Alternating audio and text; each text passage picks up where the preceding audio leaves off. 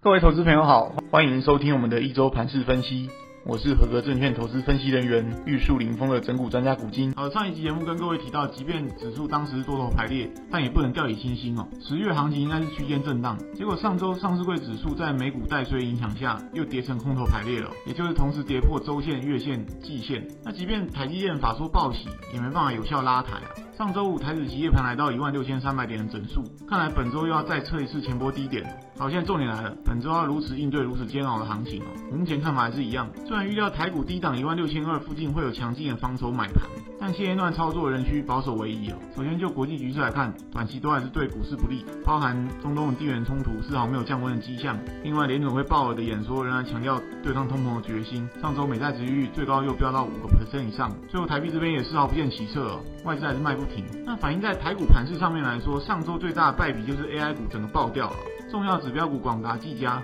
几乎天天都在跌那即便惠达、黄仁勋再次来台畅旺 AI 应用，也起不到任何激励效果。那多数 AI 股目前技术线型都是空头排列，而且月线、季线都是呈现下弯的状态上档套的压力很大。那 AI 概念也成为继解封消费、军工航太、绿电储能之后，又一个被主力玩烂的族群那不只是这些曾经热门族群落难，我统计一下，目前台股接近60%的股票都是处于空头排列在这个情况下，操作自然得谨慎一点。那我的建议很简单，针对这些现行不佳的股票，如果先前涨幅很惊人，如今又量能退潮，那逢反弹还是建议先出为妙，未来等现行排列转佳再重新进场不迟提供给大家参考。再来是焦点新闻，护国神山台积电上周举办法说会，无论是第三季财报或第四季展望都优于市场预期管理层能乐观预期明年就会回到正常的成长轨道，也就是营收获利大概双位数成长。那以法人预估的 EPS 来说，台积电目前本益比差不多就15倍上下，相较于一堆20倍的科技下的硬体股来说，台积电目前并不算贵